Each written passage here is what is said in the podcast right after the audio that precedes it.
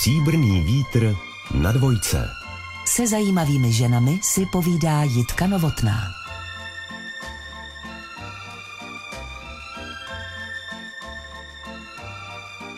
Dnes vás pohoupeme na vlnách jazzu a swingu, přičemž se v našem povídání významně prolnou dva životní příběhy. Nelze jinak. Poslouchejte, nedávno mě nitky náhod přivedly k dámě, jejíž tatínek byl výraznou postavou hudebního života naší země. Jako skladatel a aranžér pracoval pro R.A. Dvorského, Karla Vlacha či Karla Krautgartnera. Jmenoval se Václav Pokorný. Narodil se, stejně jako naše republika, roku 1918 a jeho kariéra se tedy nutně odvíjela na pozadí komplikovaných dějných událostí minulého století. O jeho osudu i svých vlastních zkušenostech nám přišla povyprávět paní Anna Mitnerová. Dobrý den. Dobrý den. Jsem moc ráda, že mohu sdílet příběh mého tatínka Václava Pokorného.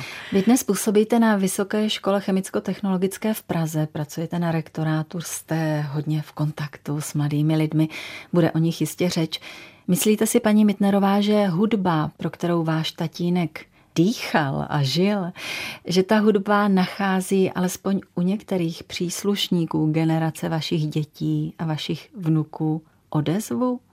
Myslím si, že nachází, protože zase se vracejí k té retro hudbě, samozřejmě ne všichni. A možná, že je to zase jenom část těch vysokoškoláků, kteří mají možná větší nějaký rozhled i do té minulosti.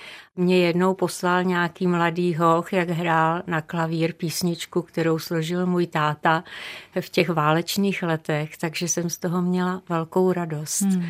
A myslím si, že i díky orchestrům, které ty retro hudby hrají, dneska ti mladí mají možnost jednak v divadlech, jednak i na nějakých tanečních zábavách poslouchat tu hudbu, kterou žili ty moje rodiče a která jsem přišla za první republiky ze západu. Vlastně to bylo něco úplně nového.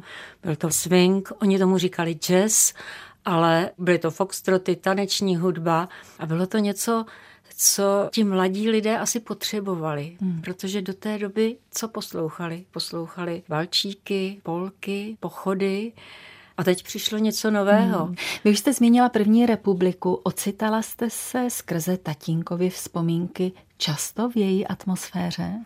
Já jsem se v ní ocitala velice často, protože tatínek tu hudbu provozoval i potom v těch dobách, kdy už my děti jsme vyrůstali a pořád navazoval na to, co vlastně poslouchal v tom mládí. On byl milovník hudby Jaroslava Ješka, Voskovce a Vericha, takže my jsme doma poslouchali z desek Čochtana, z divotvorného hrnce, my jsme znali všechny písničky Voskovce a Vericha a vlastně já jsem je potom učila i ty moje děti, takže já myslím, že tato hudba je nesmrtelná a velice dobře k tomu taky přispěl film z první republiky, kdy se vysílají dodnes filmy, které byly natočeny před válkou a během války. No co mě ale zajímá, vy hovoříte o hudbě, o filmu, ale první republika to byla také noblesa, vybrané chování. Byli na vás rodiče v tomto smyslu nároční? Byli na mě nároční hlavně táta, ale hlavně moje babička, což byla tatínkova maminka. Táta pocházel z Příbora. Příbor je malé město mezi Ostravou a Novým Jíčínem a v tomhle městě se vždycky pěstovala kultura, byl tam piaristický klášter, byl tam učitelský ústav, můj pradědeček tam založil gymnázium, které tam funguje do dneška jako Masarykovo gymnázium. A ti lidé se tam museli i nějakým způsobem bavit, takže tam hráli divadlo, byli tam ochotníci a samozřejmě tam působila i církev, takže se chodilo do kostela, slavily se všechny svátky, slavily se všechny krásné události. A já, i když jsem se narodila až po válce, tak jsem k té mé babičce do toho příbora velice ráda jezdila. A tam jsem vlastně nalézala strašně moc z té první republiky. Protože můj tatínek, ač teda hudební skladatel a aranžér, tak původním zaměstnáním měl být lékárník A on i musel tu farmaci vystudovat. A jak to nesl, když miloval hudbu a to rodinné předurčení ho směřovalo právě na zmíněnou školu, aby mohl pokračovat v zavedené rodinné tradici, tuším, že už v šesté generaci, že? Asi to nenesl lehce, asi by byl raději, kdyby tu lékárnu převzal některý z jeho sourozenců, ale tradice je tradice a nakonec ty dějiné události ukázaly, že všechno bylo úplně jinak. Ale v té rodině se dodržoval určitý řád a my, i můj táta a vlastně všichni se tomu řádu nějakým způsobem museli přizpůsobovat. Dokonce, když táta chtěl začít jako tu hudbu provozovat opravdu na 100%, tak jeho tatínek, dědeček to konzultoval s R.A. Dvorským a nakonec to dopadlo tak, že R.A. Dvorský mu řekl, ten chlapec si stejně udělá, co chce. A kde všude se ve vaší rodině vyskytovaly ty tvůrčí a umělecké geny? Já vím o lékárnících, říkala jste, že byli vaši předci také činorodí v záležitostech veřejného života, že se zasazovali o rozkvět města Příbora, ale to umění, kde tam nějak se vznášelo? To umění tam asi přišlo ze strany mojí babičky, tatínkovy maminky, protože babička pocházela z Plzně, jmenovala se za Svobodna Brožíková a není to schoda náhod. Její příbuzný byl opravdu ten malíř Václav Brožík a tatínek mojí babičky, tudíž můj pradědeček, byl karosář, dělal kdysi krásné kočáry, dokonce dneska jsou i některé vystavené a později začal vyrábět i karoserie k autům. A já, když čtu historie, tak vlastně ti karosáři nedělali jenom ty dřeva a plechy, ale museli dělat i to čalounění, museli malovat na všechny části toho auta, co bylo zapotřebí. Takže museli být velice zruční a museli mít i nějakou vidinu, jak to bude vypadat a představu. Moje babička hrozně krásně malovala a když byla v té lékárně, tak samozřejmě znala všechny květiny, takže ona mě i učila ty květiny, uměla je namalovat, uměla je pojmenovat, ale kromě toho ona mluvila francouzsky, německy, hrála na klavír a možná vlastně od té babičky a samozřejmě i z té druhé strany potom přišly ty geny té tvůrčí aktivity i na mého tátu.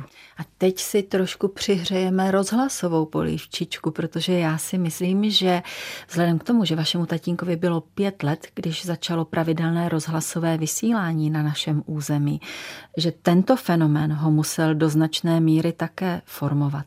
Určitě ho formoval. Tatínek vzpomíná, že měli krystalku. To možná málo kdo dneska ví, co to je. Vlastně to bylo první rádio. A když se ho jednou někdo ptal, co poslouchali tví rodiče, tak on říkal, no to nešlo, aby všichni poslouchali. To měl někdo sluchátka a poslouchal tu krystalku. A tatínek samozřejmě poslouchal už Voskovce a Vericha a Ješkovi písničky ale co mě zarazilo, třeba on říkal, že poslouchali za první republiky i BBC a poslouchali ten zahraniční rozhlas, protože to nebylo ještě rušené. No ale co bylo pro něj nejdůležitější, v té době začínal vysílat R.A. Dvorský a tatínek poslouchal ty jeho pořady. A R.A. Dvorský v létě hrával v hotelu Richmond v Karlových Varech a o tamtať to vysílání šlo přímo z těch Karlových Varů do Eteru a tatínek poslouchal to rádio samozřejmě a jednou vyzval R.A. Dvorský posluchače, aby mu napsali, co se jim líbí a co by měl hrát. Takže tatínek nalenil ale to už mu bylo 17 roků, to bylo v roce 35 a měl už svoji skladbu, kterou rozepsal pro nástroje toho orchestru R.A. Dvorského, to ještě byla malá kapela, a poslal mu to. A napsal mu, že v létě pojede do Lokté na handl, to znamená, že děti se takhle učili dřív Němčinu, že jeli do německé rodiny a jestli by mohl R.A. Dvorského navštívit. No R.A. Dvorský odpověděl, že samozřejmě, takže setkání se uskutečnilo a v prosinci na konci roku letěla do éteru tátova první písnička, krásně je v létě jí nazval. Písnička neměla text a tu písničku po 70 letech otextoval Milon Čepelka a nahrálí Václav Marek a hráli tuto písničku k tátovým devadesátinám v divadle Semafor, kde ji zpívali výborné interpretky a ta písnička se moc všem líbila. Stříbrný vítr. Jitka Novotná a její host Na dvojce. Na svého tatínka Václava Pokorného, který je autorem právě doznělé písničky, vzpomíná dnes ve Stříbrném větru paní Anna Mitnerová. Už tady padlo jméno R.A. Dvorského, který vašemu tatínkovi zahrál v jeho 17 letech báječný foxtrot. Krásně je v létě. R.A. Dvorský to je tvůrce, jehož si opravdu neodmyslitelně spojujeme s kultivovaným, zároveň progresivním hudebním projevem, také s elegantním zjevem. Jak na něj tatínek vzpomínal, jak vnímal tuto osobnost? Tatínek na něj vzpomínal také jako na člověka, který byl velice významný jako nakladatel, protože v té době nebyl internet a všechno se muselo tisknout a R.A. Dvorský byl asi vizionář a měl opravdu toho obchodního ducha, protože on všechny písničky, které hrál v tom rozhlase, tak se snažil, aby potom byly vydány v takových, oni tomu říkali tiskáči, tiskových formách aby si ty písničky mohly zahrát malé kapely kdekoliv po republice. A on potřeboval, aby někdo byl dělníkem v tom nakladatelství, ale musel to být někdo, kdo uměl tu muziku, uměl aranžovat, uměl napsat ty noty. A táta, když šel studovat do Prahy farmacii, protože měl teda být tím lékárníkem, tak bohužel nastal rok 39, byly zavřeny vysoké školy, takže moc toho nenastudoval. Bydlel naštěstí v Imice, takže přežil to řádění nacistů a tatínek šel pracovat k R.A. Dvorskému do toho nakladatelství a dával dohromady veškeré ty notové podklady, které se potom tiskly, dál se to distribuovalo. Tak nejenom, že byly zavřeny vysoké školy, ale po onom osudovém Mnichově připadl příbor do sudet, což se bezprostředně dotklo vaší rodiny, vašich příbuzných. Jak to vypadalo v rodinné lékárně? V té době okupace v tom příboře zatím personál měli, ale v pozdějších letech potom přece jenom se ti lidé museli nějakým způsobem vracet zpátky zase domů, takže tatínek u R.A. Dvorského byl asi tak do roku 43 a potom ho tatínek, vlastně dědeček můj, povolal zpátky do té lékárny. V době i té okupace R.A. Dvorský stále psal, vysílal a bavil lidi, protože ty lidi potřebovali asi taky nějaký způsob odreagování. A jak činorodý byl váš tatínek, co se muziky týká? Tatínek se musel vrátit z Prahy do Příbora a byl totálně nasazen do lékárny do Krnova, kam se dojíždělo z Příbora přes Studenku. A v té studence byla taková přestupní stanice, kde se čekalo na vlak. Do té studenky jezdili i z Příbora další mladí lidé, kteří zase byli nasazeni třeba v Bílovci, kde potom později tatínek také pracoval v lékárně. A když čekali na ten vlak, tak táta tam nelenil a založil tam kapelu. Oni tam začali hrát a táta ty písničky, které psal, tak měl hned možnost si je vyzkoušet, jak to bude znít. Jako v nádražní budově? Asi ano. Takže když čekali na ten vlak, tak si to tam všechno probrali a potom, když vlastně byli v tom příboře, nevím, jestli všichni ti muzikanti byli z příbora, tak někde si to museli sehrát. Ale tam byla ta situace velice komplikovaná, protože mezi Frenštátem a Příborem probíhala protektorátní hranice. Takže když se chtělo jet z Příbora do Frenštátu, tak musel člověk získat propustku. A tady já bych možná navázala, že táta byl pořád v kontaktu s R.A. Dvorským.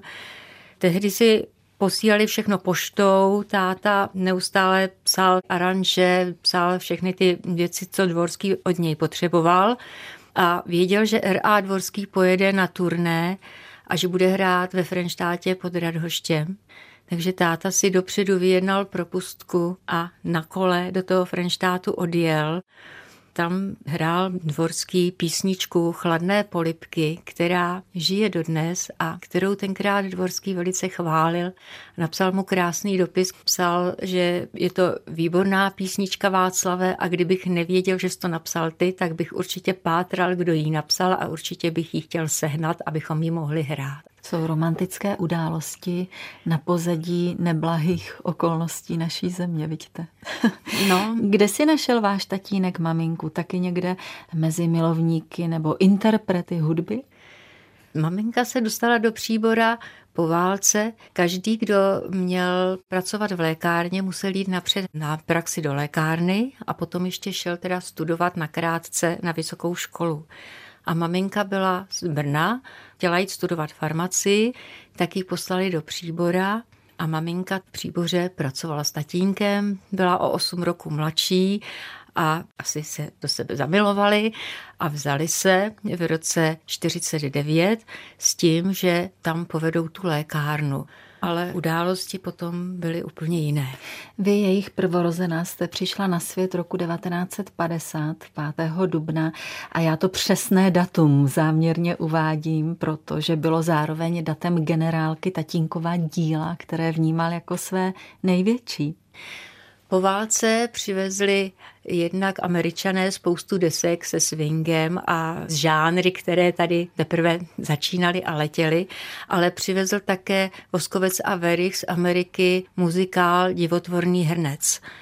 Tatínkův souputník Zdeněk Petr dával dohromady aranže pro to, aby se ta hra mohla hrát. Ten muzikál se hrál v Praze, myslím, že v roce 47 nebo 48 a jak to ten Zdeněk Petr psal, tak to posílala mému tatínkovi do Příbora a tatínek to zase opisoval ty noty a domluvil se tam ještě s jedním kapelníkem z Friedlandu a s ochotníky, že tuto hru zahrají v Příboře. Takže opravdu celý rok 49 táta psal noty, zkoušelo se, táta to dirigoval, ochotníci to nacvičili a generálka byla teda toho 5. dubna a ten den jsem se já narodila. Narodila jsem se teda v Brně, to už asi maminka nemohla vydržet, protože táta byl pohlcen tou hudbou a tím vlastně nastudováním. A stačil si všimnout, že se stal otcem? Stačil, stačil. to věděl. Na co ze společných chvilek vzpomínáte ráda? A teď se odpoutejme chvilku od hudby a zkuste nám ho vykreslit jako tatínka, jako rodiče. Tatínek byl velice takový pracovitý, ač muzikant, tak vůbec nebyl flamender. On uh-huh. co slíbil, to vždycky udělal. A spíš bych řekla, že trpěla maminka, protože na maminku pak zbyly všechny ty domácí práce.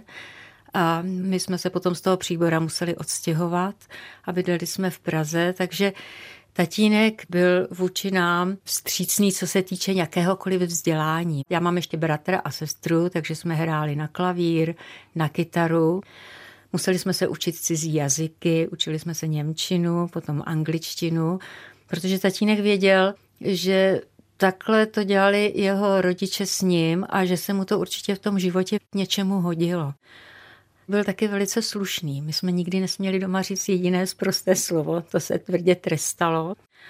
A myslím si, že je to dobře, že taková výchova dětem do toho života něco dobrého hmm. přinese. A jak se mu dařilo hudebně po válce?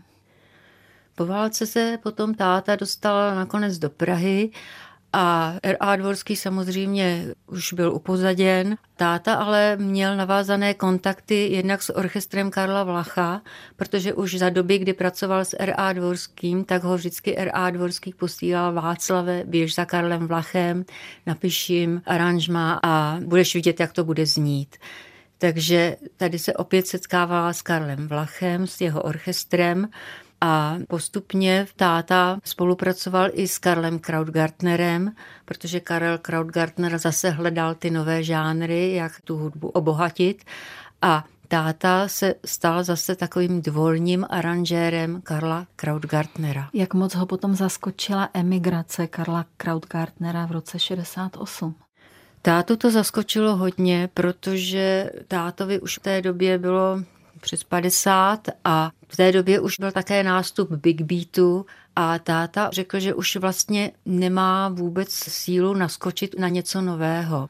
Ale nicméně v té hudební branži i dál pokračoval a tady využil toho, že byl schopný aranžer, že dokázal rozepisovat pro určité typy orchestrů nebo i malých uskupení. Takže on se potom věnoval více tomu aranžování a psaní těch not. Takže skladatel se trošku odmlčel, protože první republika ta byla pase, ta měla buržoázní nádech a s hudbou nových směrů asi nesouzněl úplně ve svém hudebním přesvědčení, ale s mladými muzikanty společnou řeč našel, ne? Našel a tu našel až vlastně, když už mu bylo pomalu těch 90, tak najednou se začala v Česku zase hrát ta retro hudba a za ním chodili muzikanti, kteří chtěli vědět, jak fungovaly dřív ty orchestry, jaké měly nástroje, jak byly aranžované ty písně. A ten táta byl vlastně taková studnice vědomostí. A tak se setkal i s panem Václavem Markem, kapelníkem Blue Star, který mu k devadesátinám uspořádal koncert v divadle Semafor. Jako zlatý hřeb tohoto koncertu zazněly Ješkovy písničky, které miloval můj táta a které tam odspíval pan Jiří Suchý. No to musela být krása. Hostem pořadu Stříbrný vítr a Jitky Novotné je paní Anna Mitnerová a skrze ní vlastně i její tatínek, výrazná osobnost československé taneční hudby Václav Pokorný.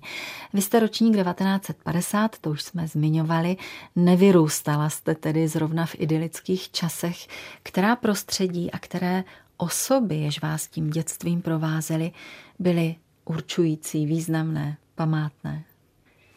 Samozřejmě kromě rodičů, pro mě byly velice významné moje babičky, zejména babička z Příbora, což byla maminka mého tatínka, která prožila velice těžkou dobu, dvě války, znárodnění lékárny, vystěhování a nakonec všechno dokázala přežít s velkým nadhledem Babička byla velice věřící žena, milovala okolí, myslím, že i ostatní lidé ji měli velice rádi. A co naučila vás? Babička mě učila písničky. Babička mě četla Káju Maříka a Broučky, které už jako doma rodiče nečetli. Babička mě naučila ty valašské písničky, naučila mě i jaké zvyky se slaví a s babičkou jsem chodila na výlety, babička mě naučila poznávat kytičky, milovat přírodu, takže na babičku mám nádherné vzpomínky. A přičichla jste skrze ní i k lékárnické činnosti? Samozřejmě, protože babička v lékárně pracovala i nadále jako pomocná síla, aby si vůbec mohla vydělávat na živobytí. A já, když jsem byla malá, tak jsem u babičky trávila spoustu času, protože mý rodiče se museli vystěhovat z Příbora, pak se stěhovali ještě jinam, než se dostali do Prahy. A já jsem s babičkou chodila do té lékárny. A v té lékárně to všechno vonělo. V té lékárně jsme spolu dělali bylinkové čaje, syrupy, my jsme spolu dělali čípky, které se dělaly z kakaového másla. To si do dneška pamatuji. Dělali jsme prášky, to se rozsypávalo do takových jako malých oplatek a spojovalo se to. Takže já jsem potom chtěla, až budu velká, pracovat také v lékárně. No ale to se nějak nepodařilo. Co všechno se promítlo do vašeho rozhodnutí studovat vysokou školu chemicko-technologickou? Já jsem měla asi takový trošku osud jako táta. V roce 68 jsem odmaturovala a musela jsem se rozhodnout, kam jít studovat. Já jsem chtěla jít studovat. A ta farmacie byla v Brně zrušená, v Praze se taky nedala studovat a byla jen v Bratislavě. Ale já jsem zjistila, že na Vysoké škole chemicko-technologické v Praze se může studovat obor, který těm léčivům má velice blízko. Takže jsem se rozhodla, že půjdu na chemii. Hmm. Já jsem po tátovi měla i matematické myšlení, takže mě nevadilo jít na technickou školu a ta matematika mě nedělala problémy. A co vaši sourozenci, tam se nějak ta muzika uplatnila? Tam se uplatnila hlavně u mého bratra, který v těch 60. letech samozřejmě zúročil to, že uměl hrát na kytaru a začal hrát s těmi big beatovými skupinami. A můj bratr je kytarista, jmenuje se Petr Pokorný alias Kulich a asi ho budou lidé znát. V poslední době hrál s Vladimírem Myšíkem. A co váš sen o lékárně, o bylinkách, mastičkách, čípcích? Jak ten se realizoval na Vysoké škole chemicko-technologické? Nerozplynul se trošku? Trošku se rozplynul, protože já jsem na tu školu nastoupila v tom roce 68, kdy v Dejvicích stály všude tanky. Školu jsme zahajovali v říjnu stávkou. Na škole pak byly v době normalizace určité čistky a já jsem najednou zjistila, že až tu školu dostuduji, takže ani nevím, kam bych šla. Seznámila jsem se s mým manželem, který byl stavař, takže jsem nakonec upustila od té farmacie a studovala jsem silikáty, protože jsem si říkala, to bude mít blízko k tomu stavebnictví. Dostudovala jsem a pracovala jsem v tomto oboru. Já se nadechuju, abych se vás zeptala, protože mě jsou přírodovědné obory dosti vzdálené. Co myslíte, že vám vůbec do života dal kontakt s chemií a s těmito sférami? Co člověka naučí, když se umí podívat té přírodě složení látek na zoubek? Já si myslím, že je to velice důležité a že bychom se té chemie neměli bát. Ale my se bojíme. Ale ta chemie je celý náš život, všechno kolem nás. A když se podíváme trošku do toho nitra té chemie, tak zjistíme, že to není vůbec nic škodlivého. Musíme s tím umět jako se vším zacházet a když s tím budeme zacházet dobře, tak nám ta bude jenom sloužit, ta chemie. Vlastně dneska veškeré léčiva, to jsou produkty chemie, i potraviny, potravinářské technologie, životní prostředí, pořád se s tou chemií všude stýkáme. A já jsem nikdy nelitovala toho, že jsem tu školu šla studovat.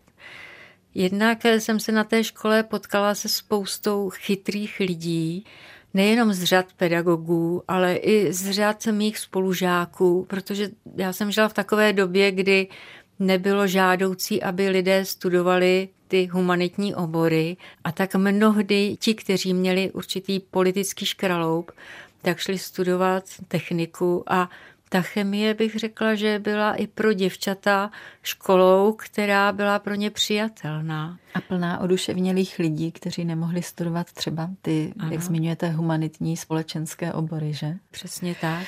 Jak jste přemýšlela o své profesní budoucnosti? K čemu jste směřovala? Měla to být věda? Mělo to být bádání, výzkum?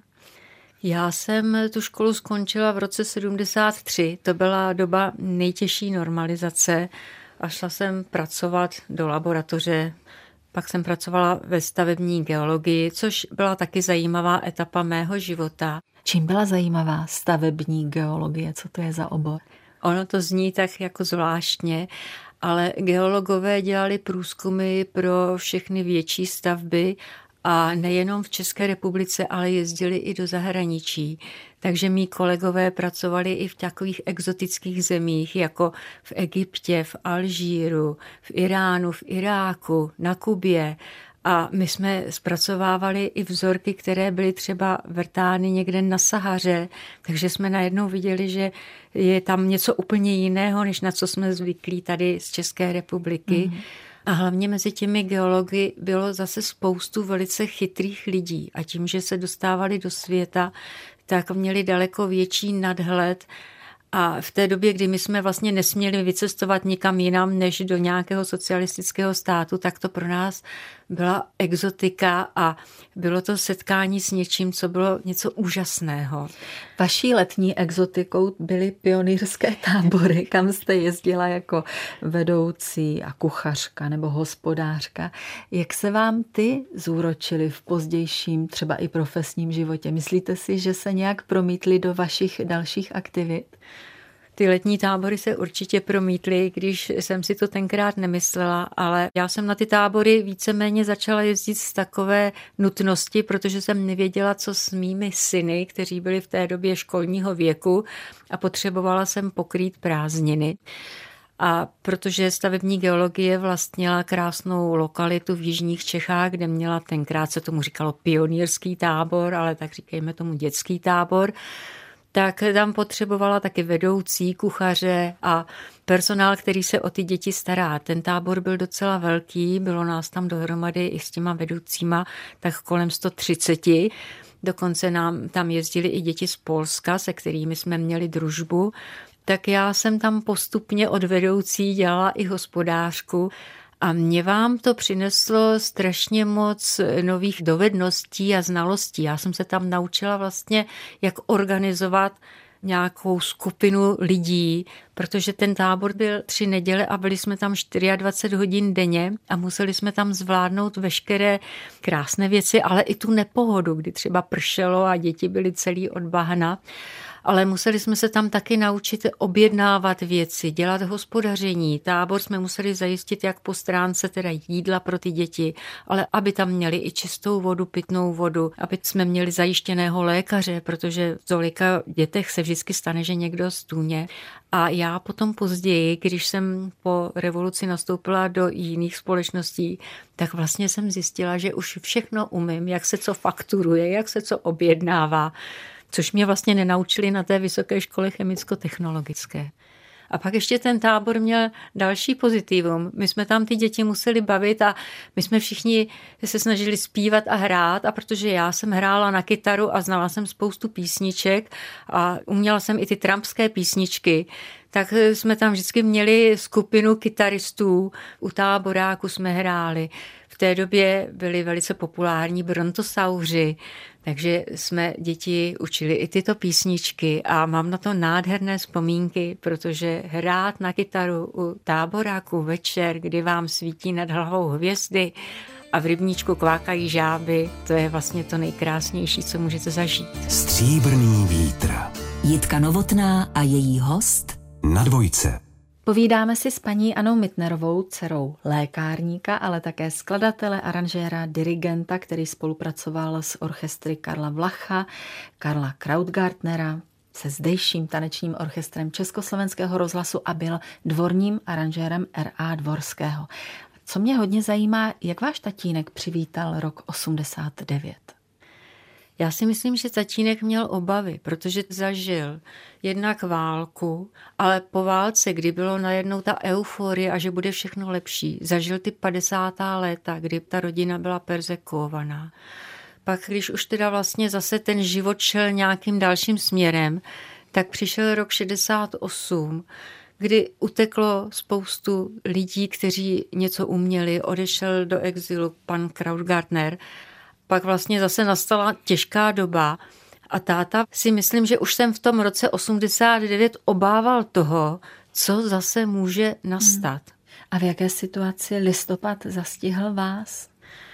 Mě zastihl v takové situaci, že jeden můj syn byl nemocný, já jsem byla tou dobou na schůzi lyžařského kroužku a můj manžel byl samozřejmě na tom Albertově. A z toho Albertova šel na národní třídu s tím průvodem. A já jsem mu říkala, prosím tě, musíš jít domů, protože ten mladší syn je nemocný a musí se mu dát léky a já přijdu později. Můj manžel se odpojil na mostě před tím, kde se zahybalo na tu národní třídu což tenkrát byl nerad, že musí o tam tať odejít, ale svým způsobem se nedostal se do toho masakru. Pak se tedy otevřely dveře, vy jste se mohla realizovat daleko svobodněji, pohybovala jste se v komerční sféře, využila jste znalost angličtiny a v roce 2005 jste opět zakotvila na své alma mater na Vysoké škole chemicko-technologické, kde se rozšiřovalo oddělení pro vědu a výzkum. O co jste se starala? Já se na tu školu dostala už skoro před důchodem a lidé mě říkali, no to jsme teda zvědaví, jak dlouho tady zůstaneš ale já jsem byla na to oddělení pro vědu a výzkum přijatá tehdejší paní profesorkou Moravcovou, která byla úžasná profesorka. Byla to prorektorka pro vědu a výzkum a ona měla tu vizi, že se musíme více začít zapojovat do mezinárodní spolupráce. Protože dneska už se věda nedá dělat jenom v tom malém rybníčku. Dneska už musí ty týmy pracovat jednak na bázi Evropy, ale i s dalšími zeměmi. A tak potřebovala někoho, kdo bude umět anglicky a kdo bude schopný tam vnést nějakého nového ducha což já jsem uměla, protože jsem pracovala předtím v soukromých společnostech, které tady zakládaly své filiálky. A byly to vlastně všechno zahraniční společnosti a já jsem tam získala obrovské zase znalosti a vhled do toho, jak ten biznis se může dělat a to se u mě zase zúročilo v tom, když jsme rozjížděli to oddělení pro vědu a výzkum, tu zahraniční sekci. No a navíc jste měla tu úžasnou zkušenost z letních táborů, že? Dnes pomáháte zahraničním studentům s tím, aby si dobře zorganizovali svůj čas a zúročili ty možnosti, které se jim tady nabízejí. V čem všem jste jim oporou? Samozřejmě, když máme zahraniční projekty, tak musíme mít také zahraniční vědce a vědkyně. A mě překvapilo, jak ze světa nám přijíždějí nejenom muži, ale přijíždějí i mladé ženy, které jsou, my tomu říkáme postdoc, to znamená postdoktorant. A i z takových států, o kterých já jsem si myslela, že tam ty ženy vůbec nebudou studovat, ale jsou to státy muslimské, jsou to ženy z Indie, z Číny, ale samozřejmě jsou to exotické země. Máme tam jednu vynikající černošku, která je z Ghany, která u nás dostudovala a je opravdu tak šikovná, že získala další granty a nyní bude předávat ty své zkušenosti i v té Ghaně. No ale samozřejmě, když k nám přijíždějí ty cizinci a přijedou třeba z té Indie do Česka, tak to je úplně jiná kultura, úplně jiná země, úplně jiný typ podnebí a ti lidé potřebují pomoc. A protože já asi mám to z té rodiny, od té mé babičky, která pracovala v té lékárně a byla katolička, tak já vždycky s nima strašně soucítím. A když vidím, že ti lidé potřebují s něčím pomoct, tak vždycky s nimi jdu, chodím s nimi na ty úřady. A protože jsou to mladí lidé, tak přijíždějí i s manželkami, anebo i ženy, které mají děti, přijedou s manželem. A tak se musíme postarat o to, aby jsme je ubytovali, aby jsme jim pomohli najít školku pro ty děti. Naštěstí my jsme osvícená vysoká škola a máme tam školní dětský koutek, což je taková dětská skupina školka pro ty děti předškolní a berou tam děti i těch cizinců. Hmm. A potkáváte se s těmi svými svěřenci i mimo akademickou půdu a mimo ty pracovní povinnosti? Samozřejmě, že se s nimi potkávám. No, tak to není tak samozřejmé, to je hezké. Protože vymýšlíme, jak bychom jim tady i ten život ukázali nejenom z té stránky té vědy. Takže já jsem vymyslela, že budeme dělat takové komentované prohlídky po Praze.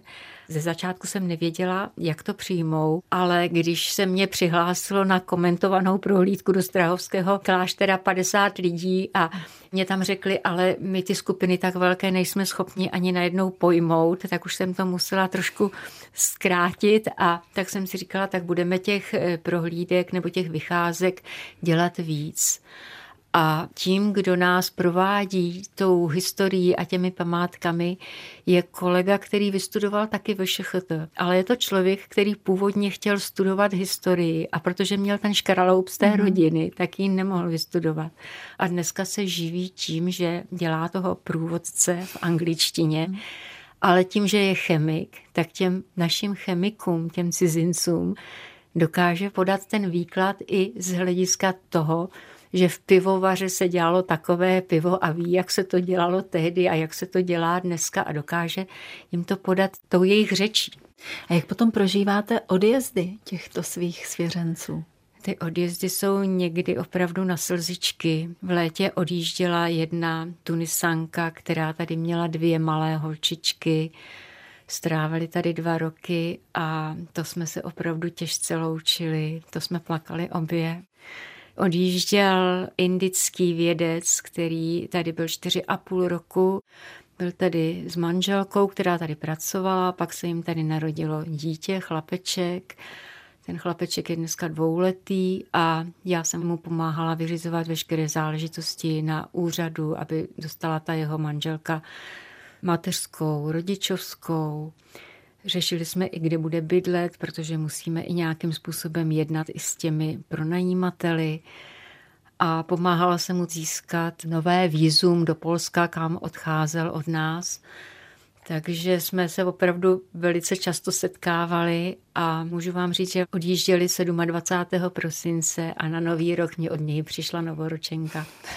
Takže mě to vždycky potěší a hlavně mě potěší to, když mě píšou, jak jako jim moc pomáhám. On si to člověk nemusí nějak připustit, že je to taková pomoc, ale když potom do toho vidíte hlouběji a ti lidé jsou z úplně jiných kultur a exotik, tak ta každá pomoc jim je velice účinná. A dá se nějak vyjádřit pocit, který ve vás obvykle zůstává, když si s těmi mladými adepty vědy povídáte o jejich plánech, cílech, profesních vizích, ale i obecně lidských hodnotách, ke kterým se upínají a které ctí? Já myslím, že ty pocity jsou velice silné a jsou i velice důležité. Zmínila jste tady, že jsem se narodila v roce 1950, tak už bych dávno mohla být doma v důchodu, ale mě strašně baví pracovat s těmi mladými lidmi a nejenom s těmi Čechy, ale i s těmi cizinci. A myslím si, že je strašně důležité, aby ty generace mezi sebou sdílely ty zkušenosti. A mám pocit, že spousta těch mladých lidí je takových neukotvených. A tak jako mě babička moje předávala ty svoje životní zkušenosti, tak já si myslím, že už jsem leco zažila, tak mohu předávat ty zkušenosti zase těm mladým lidem. A my jsme i na škole otevřeli nový mentoringový program, u jehož zrodu jsem stála a vlastně ten je založen na tom principu, že by se ti mladí lidé měli setkávat s mentory, ale s mentory, kteří už jsou generačně někde jinde a kteří jim právě mohou pomoci dát nějaký jiný vhled do toho života, než jenom takovéto učení odbornosti na té chemii. A co se týká vašich potomků, synů, vnoučat, tam musí být člověk s mentoringem opatrný, aby nenarazil, ale přece jenom určitě se snažíte jim předat něco z těch svých životně nabitých zkušeností. Co především?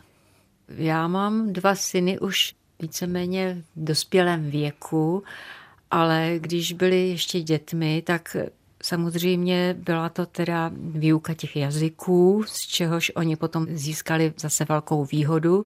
Mladší syn, kromě teda studia na Vysoké škole ekonomické, tak vystudoval i Pražskou konzervatoř, skladbu a bylo to i díky mému tatínkovi. Já jsem si strašně přála, aby tatínek ještě žil, až budou ty děti větší a u toho mladšího syna se to podařilo, že ten táta mu byl schopný předat i spoustu těch znalostí z toho aranžování a ten mladší syn, podobně jako táta, potřeboval zajistit rodinu, takže tu hudbu dělá jako svého koníčka a pracuje v civilním zaměstnání. Takže já si myslím, že pro ty děti, jak pro ty moje syny, tak i pro ty další děti je strašně důležité, aby všichni dokázali žít v té rodině, aby měli nějaké to rodinné zázemí, které jim pomůže potom překonat veškeré těžkosti. Samozřejmě ta hudba, ta je velká emoce a myslím si, že ta hudba i pomůže mnohým lidem od určitých smutků a stezků. A pak si myslím, že je velice důležité, aby všichni dodržovali určitý řád a byli slušní, byli empatičtí vůči druhým lidem. Hmm. A protože mám dva kluky, tak většinou těm klukům se to spíš musí říkat, tak jsem říkala, podívej, tobě třeba pámbu nadělil víc v nějaké matematice, ale ty musíš pochopit, že i někdo jiný zase se chová jinak a musíš ty lidi vnímat tak, jak jsou. Všichni jsme lidé. Hezky řečeno a líbí se mi zároveň, že jsme náš hovor stočili tam, kde začal, k hudbě. Tak se vás, paní Mitnerová, v závěru zeptám, na jaké muzice si opravdu smlsnete?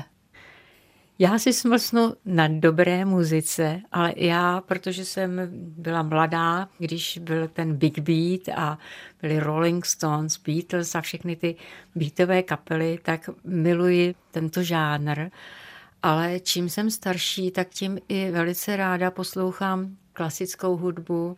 Třeba se mně velice líbí Gershwinova Rhapsody in Blue. Tak tu vám tady nezahrajeme, na to už nemáme prostor, ale nějaké ty stony, ty pro vás určitě najdeme. Naším milým hostem byla paní Anna Mitnerová. Mějte se pěkně, děkuji a nashledanou. Děkuji a nashledanou.